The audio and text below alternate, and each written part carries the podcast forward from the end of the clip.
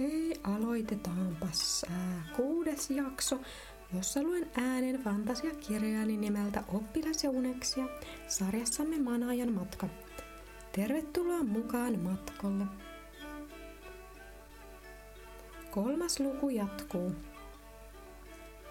Siinä sinä olet, Kuriton. Olit lähes kolme tuntia poissa. Toivon todella, että käytit sen ajan jotenkin järkevästi. Jesobi oli vaimonsa kanssa lepäämässä pöydän ääressä, kun Elan astui sisään kotiin. Älä nyt huuda, kulta. Kuunnellaan ensin, mitä hänellä on sanottavana. Äidin naamasta näki, että hän vähän pelkäsi poikansa joutuneen tappeluun tai taas kiusattavaksi, tai ainakin joutuvan isänsä kynsiin ilman hyvää selitystä. Hyvä on, ja sen jälkeen hän saa palata torille hakemaan tätiään. Hän on yhä siellä etsimässä sinua. Isä tuijotti syyttävästi Elania, joka seisoi väsyneenä keskellä tupaa. Anna siis kuulua. Anteeksi, ei ollut tarkoitus karata tai mitään, poika mutisi.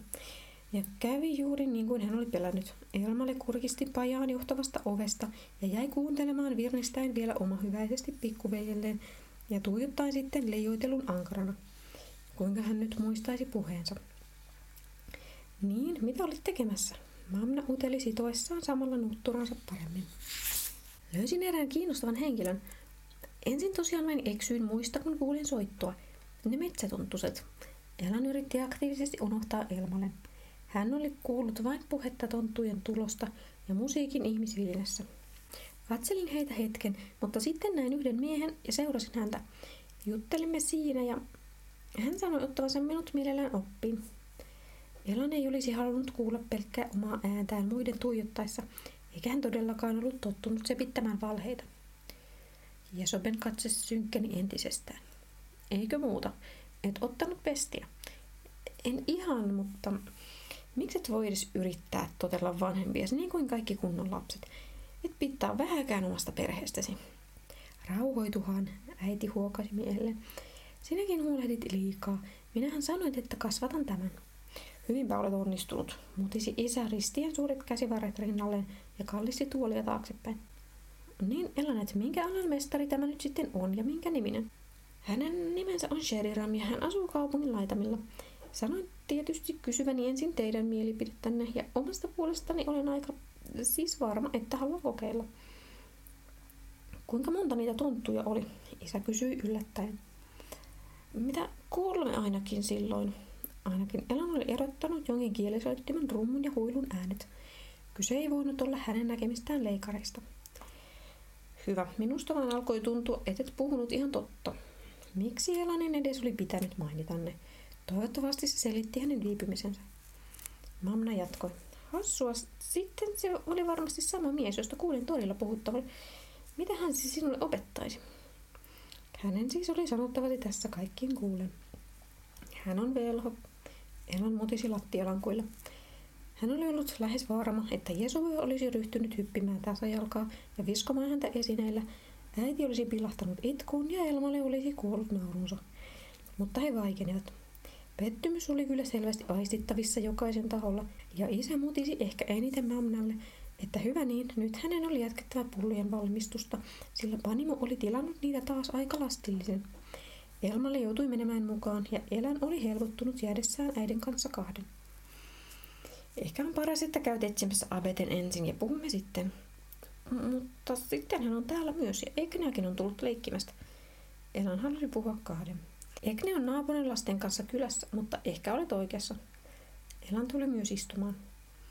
Tahtoisit siis velhon oppiin, äiti jatkoi tuttavallisemmin. Siitä minä vain, että innostutkohan liian nopeasti. Et ole ennen puhunut mistään sellaisesta, vaikka muista aloista kyllä. Totta, mutta minulla on sellainen tunne. Vai niin, se on tietysti hyvä, mutta kuulin juuri tänään huhun, jota muut eivät, eivät näitä jaksaneet tiedä kuuntelemaan Tanja Rouvan juttuja.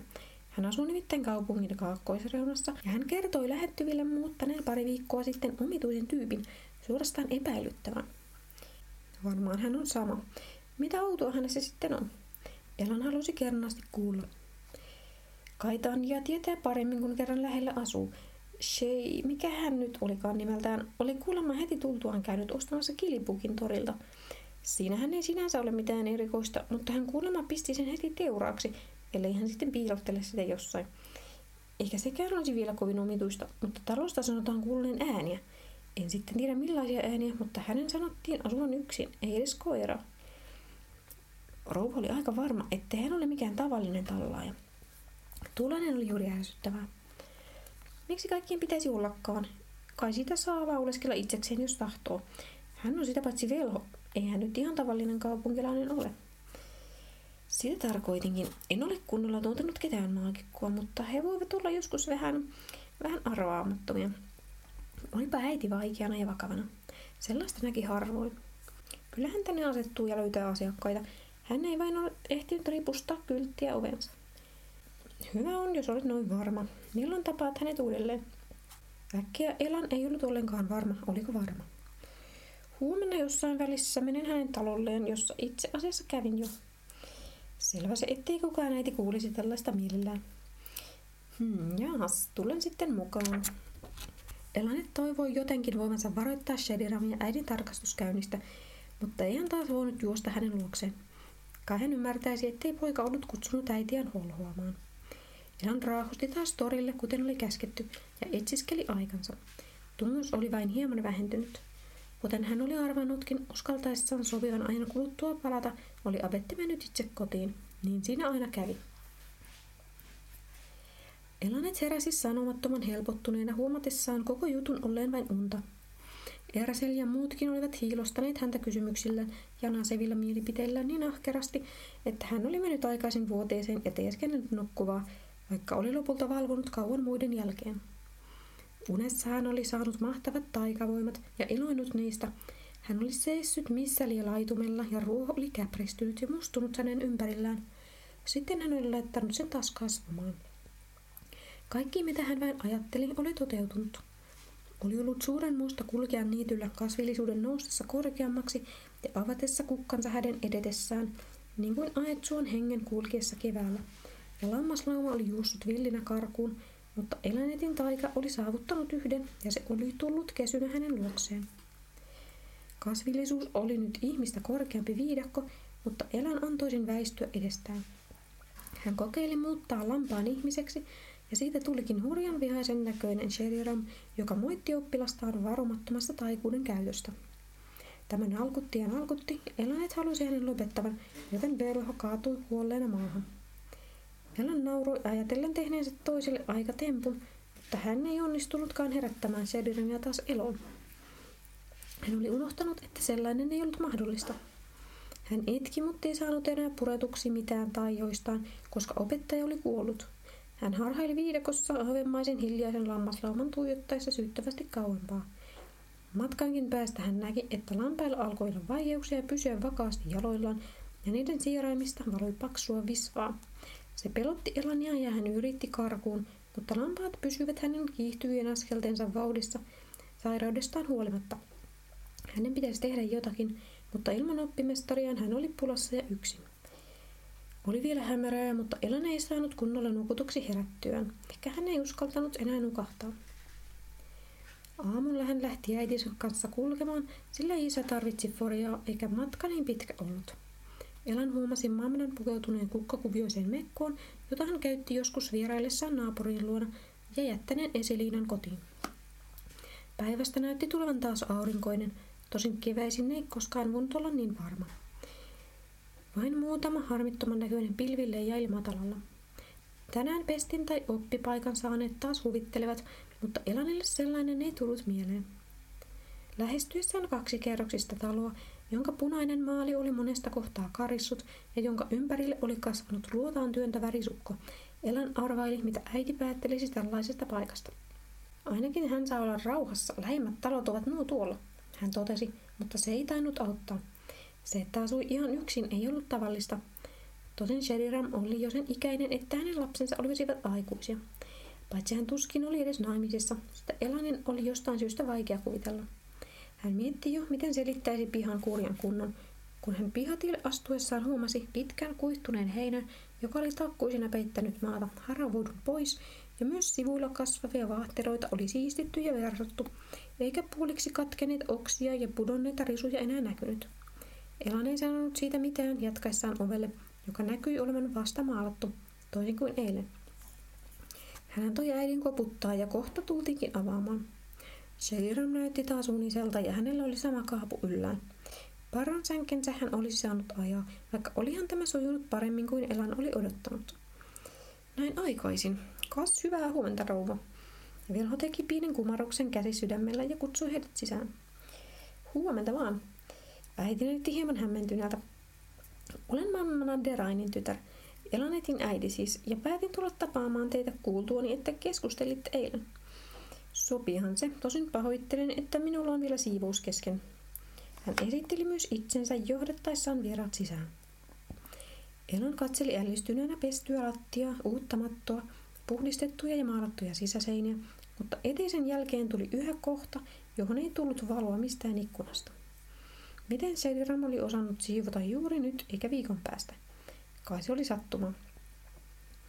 Tämä on oikeastaan ainoa huone, jossa voimme viihtyisesti keskustella, selitti Sheriram johdatettuaan vieransa taas uunin ja ruokapöydän luo. Älkää istuko siihen tuulin rouva, se ei ole aivan ehjä. Äiti naurahti. Kiitos varoituksesta. Voimme kai sinutella. Tottahan toki. Kaikki istuutuivat varmasti. Mamna katseli uteliaana ympärilleen. Asutko yksin näin isossa talossa? Kukahan täällä on ennen asunut? Enpä tiedä. Ja kyllä, tämä ei ollut turhan kallis ja kuitenkin ihan teillisellä paikalla, selitti velho. En halua liian läheisiä naapureita, katsokaa. En tule häirinneeksi muita, ja näin vanhemmiten ainakin minusta on mukava olla joskus omassa rauhassani. Niin tietysti. Ottaisit kuitenkin poikani oppiin. Elan keskittyi kuuntelemaan. Se ei ollut niin vaikeaa, kun kyse oli hänestä. Hän näki, kuinka äiti arvioi ja teki johtopäätöksiä kaikesta näkemästään. Kunpa Sheriram ei sanoisi mitään, mikä todistaisi Elanin laskeneen hieman luikuria eilen. Niin oli puhe. Mitä hänen äitinsä on mieltä? Ihmettelin kyllä vähän, mistä Elan sai sellaista päähänsä, kun yleensä hän... No, miksi ei? Mauna ajatteli ääneen ja vilkaisi Elania vieressään. Tarkoitan, että onko hänellä mielessäsi mahdollisuuksia oppia kunnon velhoksi? Velho nyppi partaansa. Oikeastaan sitä ei voikaan etukäteen tietää, mutta jos huomaan, että hän olisi parempi jollain muulla alalla, ei hän tietenkään tarvitse jatkaa. Se on hänestä itsestään kiinni. Mehän teimme kokeen, Elan muistutti. Sain noitsi tuon vesipatsaan. Äiti näytti melkein pelästyvän, aivan kuin hän olisi tajunnut, että jonain päivänä Elan saattaisi tosiaan tehdä taikoja. Sehän on hienoa, eikö niin? Sediram nyökkäli. Hänellä siis ainakin on taipumusta magiaan, kunhan saamme sen vain heräämään. Kuten varmaan tiedätte, oikeastaan monet pystyisivät oppimaan noitsuja, vaikka eivät olisi erityistä maagikkosukua. Jos vain pienestä pitäen harjoittelisivat silloin tällöin, mitä ei tietenkään pidä tehdä omin päin. Noin 14-vuotiailla ihmisillä kyky magiaan on tavallisesti surkastunut aika käyttökelvottomaksi ilman minkäänlaista harjoitusta, vaikka hän olisi ollut kuinka potentiaalinen. Aivan. Kyllä tämä minulle sopii ja miehelleni. Mamma ei ilmeisesti keksinyt mitään estettä. Sedran hymyili. Minun on kuitenkin sanottava, että opiskelu kestää useita vuosia. Minulta Elan voi saada kisällin kirjan, jonka jälkeen hänen ehkä kannattaa etsiytyä toisen mestarin oppiin, mikäli hän näyttää tarvitsevan etevämpää opettajaa. Elan muisti kuullensa, ettei velhoilla ollut Lestrianissa mitään ammattikuntaa, joten melkein kuka tahansa koulutuksen käynyt velho saattoi kutsua itseään mestariksi, jos joku muukin sen myöntäisi. Sekin oli hienoa. Miten vapaa hänestä tulisikaan, jos hän oppisi todella? Ei hän niin varmaan kävisi, mutta toivossa oli kivempi elää. Vai niin, katsotaan sitten. Milloin Elan voisi aloittaa opintonsa? Minun puolestani vaikka heti. Hänhän voi olla avuksi, kun koitan saada puolin pystyyn. Täällä päin ei kuulemma majaile ketään velhon tapaista. Joku parantaja noita vain. Ja sain oitisluvan ammatin harjoittamiseen. Elan ei koko aikaa jaksanut seurata keskustelua. Hän oli niin onnellinen, kun hän uskoi löytäneet asian, jota hän todella halusi opiskella, mutta sitä enemmän hän pelkäsi, että jokin menisi pieleen. Mikä tai kuka tahansa saattoi tulla estämään, ja hänen oli käytävä karmeimmatkin vaihtoehdot mielessään läpi, saadakseen myöhemmin olla niiltä rauhassa. Vaikka hän kuitenkaan täysin saisi. Rupateltuaan kylliksi liikkeestä, jonka Shadiram aikoi perustaa mahdollisimman pian, mutta ei hosumalla, hän ja äiti saivat sovittua maksusta. Se olisi vain nimellinen, kun Elan lupautui hoitamaan myös kotitöitä. Heistä oli luonnollisinta, että Elan asuisi Velhon luona, kun siellä kerran oli tilaa. Eipä Elan ollut odottanut kaiken sujuvan näin pian. Mamna suostui liiankin helposti ja kaikki olivat saman tien järjestämässä päästäkseen pojasta eroon. Iltaan mennessä Forja kärryineen oli palannut ja Elanin vähät tavarat oltiin saatu kokoon. Tärkeimpänsä hän oli piilottanut haameensa taskuun ennen kuin kukaan näkisi. Se ei ollut sillä tavalla tärkeä, että se olisi ollut jotenkin hyödyllinen, eikä se kovin rakaskaan Elanille ollut toisaalta. Hän vain pelkäsi jonkun joskus näkevän sen, vaikka tuskin kukaan siitä olisi välittänyt tarpeeksi avatakseen sen. Hän oli vuosia sitten taitellut muurilla istuessaan koivun tuohesta kuoren, johon hän oli myöhemmin säilynyt paperilappusensa. Niin hän taas oli raapustanut sellaisilla kynillä, mitä nyt oli sattunut saamaan käsiinsä ja käsialalla, joka oli siinä samalla kehittynyt ja muuttunut valtavasti. Ei ollut ollut helppo varastaa sellaisia hetkiä, jolloin sai kirjoitettua kenenkään huomaamatta, eikä ollut turvallista kantaa kaikkea mukanaankaan, ainakaan hänen tapauksessaan, ja useimmiten se, mitä hänellä oli niin täydellisenä päässään, oli ehtinyt haihtua tai vanua käyttökelvottomaksi ennen kuin hän onnistui saamaan sen paperille. Useimmiten olivat runoja tai osia sellaisista, joita hän sitten koitti yhdistellä. Hän yritti kertoa, mitä näki ja tunsi. Auringonlaskun kultaamissa pilven haituvissa, vihreissä lehdissä, tuulessa, vedessä tai ylipäätään kaikessa hienossa, mikä herätti tunteita, tuntemuksia tai ajatuksia. Ainakin kirjaimet pysyivät muistissa, jos ei muuta. Elan epäili, ettei kukaan muu nähnyt asioita samalla tavalla. Hän ei osannut sanoa, miksi hän keksi niitä, mutta ei hän voinut antaa niiden vain tulla ja mennä. Ne tulivat silloin, kuin olivat tullakseen, yrittämällä hän ei yleensä keksinytkään mitään. Hän uskoi pitävänsä ne salassa kuolemansa asti ja hävittävänsä niitä sitä mukaan, kun ne kävivät liian lapsellisiksi. Tai ehkä hän saisi nauraa niille vanhana ukkona, jolloin ei haittaisi, että muutkin saisivat vähän nauraskella, kuinka hupsuja sitä nuorena oltiinkaan. Niin hän sanoisi, jos joku sattuisi löytämään tuohikuoren hänen patjansa alta. Ei se niin olisi haitannut, jos niin olisi käynyt, kun hän itse ei saisi kuulla tulleensa nolatuksi. Ersel oli tapansa mukaan ties missä kavereinen, ja Elmalle istui kärryissä ajakseen tamman kotiin kyydittyään veljensä Sediramin luo. Ersel oli tapansa mukaan ties missä kavereinen, ja Elmalle istui kärryissä ajakseen tamman kotiin kyydittyään veljensä Shadiramin luo.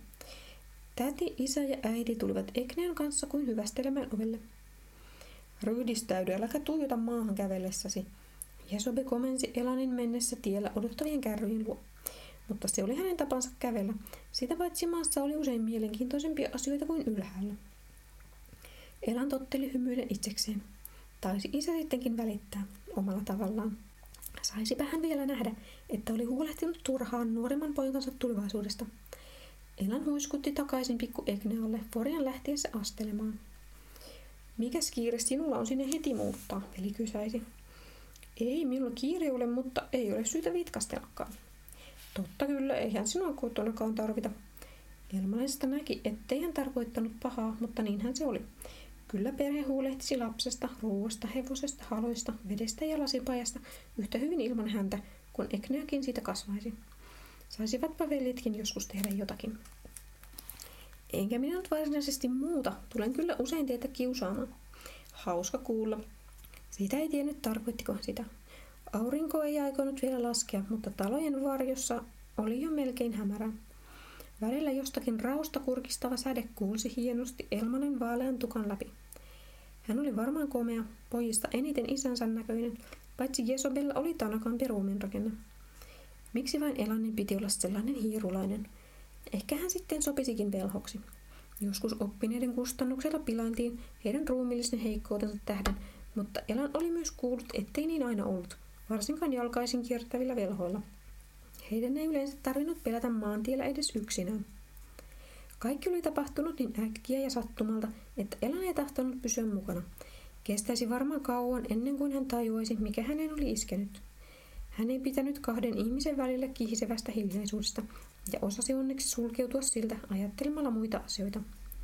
Hän ei kuitenkaan päässyt piiloon hermostusta ja epäilyksiä, jotka häntä kiertelivät. Ne olivat tulleet lähemmäs sitä mukaan, kun tavaroita oli pakattu, ja nyt kun oltiin jo matkalla. Miksi tämä olisi hyvän alku, ja mikä säästäisi Elanin koti-ikävältä? Olisi todella noloa ja musertavaa palata entiseen havaittuaan, ettei hänestä olisi velhoksikaan. Ja tuntui ihan aika epätodennäköiseltä, että yhtäkkiä olisi. Mutta silti aina oli kokeiltava. Etkö itse koskaan kyllästy raatamaan isän pajassa?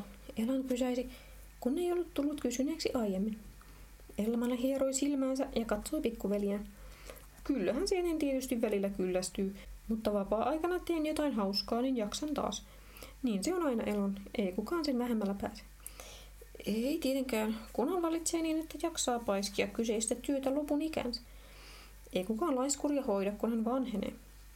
Niin, täytyy auttaa toisia, jos haluaa apua. Älä nyt saarna. Elma ei ymmärtänyt. Hän ei ylkkunut ja vitsaillut niin kuin Ersel, mutta oli joskus turhankin vakava ja järkevä. Minkähänlainen kolmas veli oli? Olisi ollut itsekin hauska tietää. Hyvä on. Onko se sinun opettajasi mukava tyyppi? Kuulemma tullut tänne kaukaakin. Oikeastaan en tiedä hänestä juuri mitään, mutta yritän ottaa selvää. Se onkin viisainta. En ole tavannut häntä, mutta kuulin erään tuntemattoman puhuvan jostakin tänne vasta tulleesta hepusta, josta kannattaisi pysyä kaukana. Elanetia ärsytti, niin kuin usein veljensä seurassa, vaikka ei hän Elmalle pahaa tahtonut. Se voi yhtä hyvin tarkoittaa jotakuta toista, ja useinkaan muukalaisista ei aluksi pidetä. Kohta voit itse tehdä omat päätelmäsi. Elan osoitti taloa, joka kyyhötti kuin arvaamaton villieläin erillään vaahteroidensa suojassa, erottuen toisista taloista korkealla harjakatollaan. Sen takana ohuen puurajan takana alkoivat kai tiet pelloille ja maatiloille. Elmalle puhahti epämääräisesti ajaessaan pihaan. Foria luimisteli vähän uudessa paikassa. Aivan kuin olisi ollut kyttäämässä ikkunassa, Shediram seisoi ovella jo ennen kuin he pysähtyivät. Sisään Elma ei päässyt, sillä velho itse otti kantaakseen säkin, jossa oli Elanin vaatteita ja vuodenvaatteita. Nähdään taas, veli huikkasi ja karautti kotiin. Toivottavasti he muistaisivat hoitaa Foriaa hyvin. Seuratessaan Sheriramia sisään Elan mietti, tulisivatko kissat taas viettämään talvea talliin ja ikävöisivätkö ne häntä ja hänen varastamiaan herkkupaloja. Sheriram kulki uuden oppilaansa edellä rappusia ylös ja Elanin vatsaa kouraisi jokin, eikä hän saanut sanotuksi mitään, vaikka yritti. Yläkerrassa oli vain yksi kamari, joka näkyi olevan siivottu vastikään, mutta pölyn saattoi yhä haistaa. Lattialla makasi yksin paksu ryijymatto, ja kaksi ikkunaa vastakkaisilla seinillä olivat pieniä, mutta lasia kuitenkin, ja ainakin toisen saisi avatuksi. Toisiaan kyräilivät matala vanha sänky ja pulpetti. Tervetuloa, lausui velho laskissaan säkin maahan. Täällä saat asua ja opiskella. Tuon pulpetin ostin puusepältä, joka asuu aika lähellä, vaikka ei se mikään uusi ole, kuten näet. Ki- kiitos. Jätän sinut tänne järjestelemään kaiken niin kuin haluat, ja menen itse kokoamaan uutta kirjahyllyäni tässä alapuolella olevan huoneeseen. Selvä. On varmaan hauskaa, kun on monta huonetta. Olikohan se typerästi sanottu? Niin on. Sen sanottuaan Sedinon poistui sulkien oven perässään. Portaat naarisivat vähän. Elan saisi tottua siihen ja ties mihin muuhun. Toivottavasti opiskelu ei kävisi sittenkin liian vaikeaksi. Oli hyvä olla jotakin tekemistä.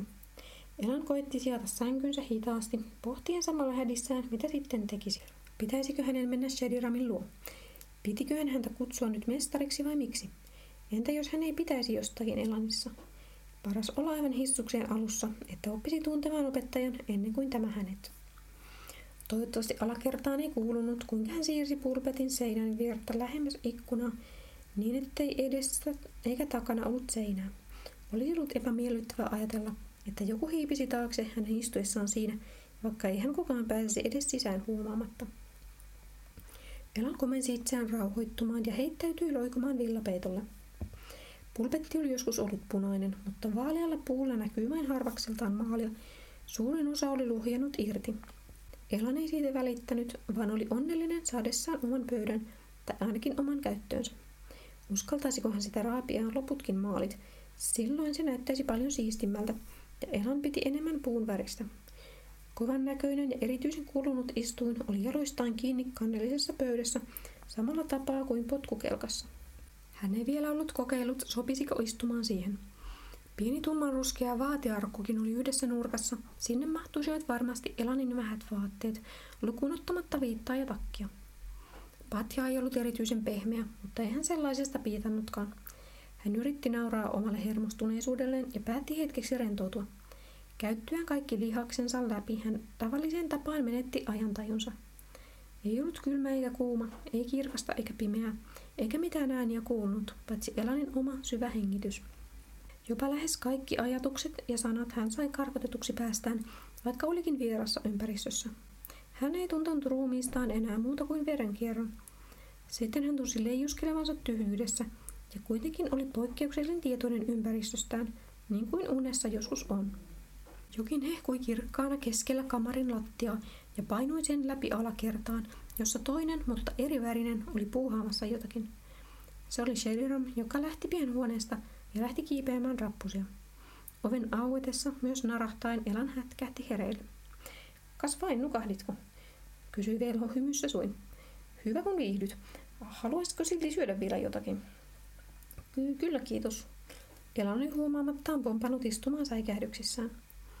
Ulkona oli jo hämärää, ainakin värit näyttivät kadonneen. Niin myös hänen enimmät epäilyksensä ja ahdistava tunne. Ei hän joutuisi vielä aikoihin oman onnensa nojaan, eikä vastaamaan omista päähänpistoistaan, eikä tässä mitään hätää ollut. Keittiössä Shadiram sytytti tuttuun tapaan uunin arinaan tulen. Olikohan hänellä tuluksia lainkaan? Jos osaat tehdä ruokaa, saisit tehdä.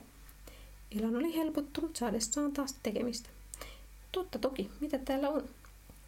Hän keitti pienessä kattilassa kelpopuuron, kaurasta ja kuivatuista omenapaloista ja pellavan siemenistä. Arvatenkin hän saisi pian käydä ostoksilla, sillä paljon muuta ei kaapista löytynyt. Siksi aikaa Sheridan oli hajamielisen tapansa lähtenyt muualle, mutta sattui paikalle juuri silloin, kun puuro oli sopivasti hautunut. Pöydällä paloi erikoisen muotoinen öljylamppu. Se oli kuin pieni kannu, jonka nokasta liekki tuli, ja erivärisiä kynttilöitä näytti olevan riittämiin. Heidän käydessään pöytään Elan kysyi hartaasti valmistamansa kysymyksen, sillä hän ei halunnut istua hiljaa. Milloin aloitan varsinaiset opinnot? Katsotaan, varmaan jo huomenna, mutta sitä ei kannata kiirehtiä. Etenemme aluksi vähän kerrallaan. Se sopi Elonetille, vaikka toisaalta hänellä oli kiire päästä oppimaan salaisuuksia. Hän oli päättänyt vakaasti tehdä aina parhaansa, vaikka väkisin, ja kiskoa itseensä kaiken tiedon ja taidon, minkä suinkin saisi. Sheridan tahtoi tietää, miksi Elanet halusi velhoksi ja mitä odotuksia hänellä oli. Siihen ei ollut helppo vastata. Hän vain oli innostunut ajatuksesta tavattoman oikean velhon, eikä hänellä ollut ollut muutakaan sanottavaa vanhemmilleen, jotka olisivat suuttuneet, jos hän olisi sanonut kirjaimellisesti juosteensa ympäri kaupunkia koko pestuupäivän ajan. Mutta niin hän ei voinut vastata, vaan kertoi varovasti käsityksistään velhoista itsenäisinä ja taitavina henkilöinä, joiden ei tarvinnut pelätä muita, ja jonka palveluksia kaivattiin aina jossakin, kun hän etsi asiakkaita. Niin hän luulakseen eläisi mielellään, ja halutessaan hän voisi jäädä asumaan paikoilleen. Shediran nyökytteli vakavana. Näinhän se on. Haluaisin tietää myös, mitä huonoja puolia velhuudessa voi olla. Shediran puhui miettirien näköisenä. Velhut poikkeavat tosistaan enemmän kuin esimerkiksi puusevat keskenään. Jokaisella voi olla erilaisia taitoja ja erilaisia pulmia. Yksi yhteinen tekijä taitaa olla se, että monet maivikot vetävät puolensa vaikeuksia. Minkälaisia? kysyi Elan, koska toinen ei jatkanut, vaikka yleensä hän mieluummin söi ja puhui erikseen. Velhon asiakkailla on useimmiten jokin ongelma, ja kai ne tarttuvat. Paljon enempää opettajasta sinä iltana irti saanut. Hän odotti, että Elan oli myös syönyt, ja jätti hänet sitten tiskaamaan. Tynnyri oli puolillaan vettä hänen otettuaan siitä vatiin. Pahalta näyttää, hän tuumi. Kaivo on kaukana ja minähän se vedet raahaan. Kuinka hän selviytyisi siitä? Ehkä magia oli auttanut Shediramia tähän asti. Lähde oli lähempänä, mutta ei siitä voinut vettä juoda. Hölmöltähän se kuulosti, koska vesi oli luultavasti samaa kuin kaivoon tuleva vesi. Se nyt vain sattui olemaan pyhää. Yöllä kävi tuuli, joka narisutti ja kulisutti taloa. Luultavasti oksa raapi seinää, aina silloin kun Elan hetkeksi kuvitteli nukahtaneensa. Hän lohdutti itseään muistuttamalla, että pari ensimmäistä yötä uudessa paikassa olivat aina hankalia, ennen kuin tottui. Ei hän kai muutenkaan olisi saanut rauhaa, ja oli ihan hyvä syyttää siitä kiivasta kevätmyrskyä. Vähän noloa oli, että häntä pelotti välillä varjojen liikeseinillä ja talon itsenäinen huokailu ja rapsahtelu. Eipä ole ihme, vaikka täällä kummittelisi, hän ajatteli ennen kuin ehti estää itseään. Olisi aika hienoa tavata kuolleen henki, kunhan se ei tekisi pahaa. Mitä jos joku oli murhattu tänne, eikä henki saanut rauhaa ennen kuin oli kostanut? Tiesiköhän Jediram siitä jotakin? Ei tietenkään. Juuri nyt olisi tarvinnut unta.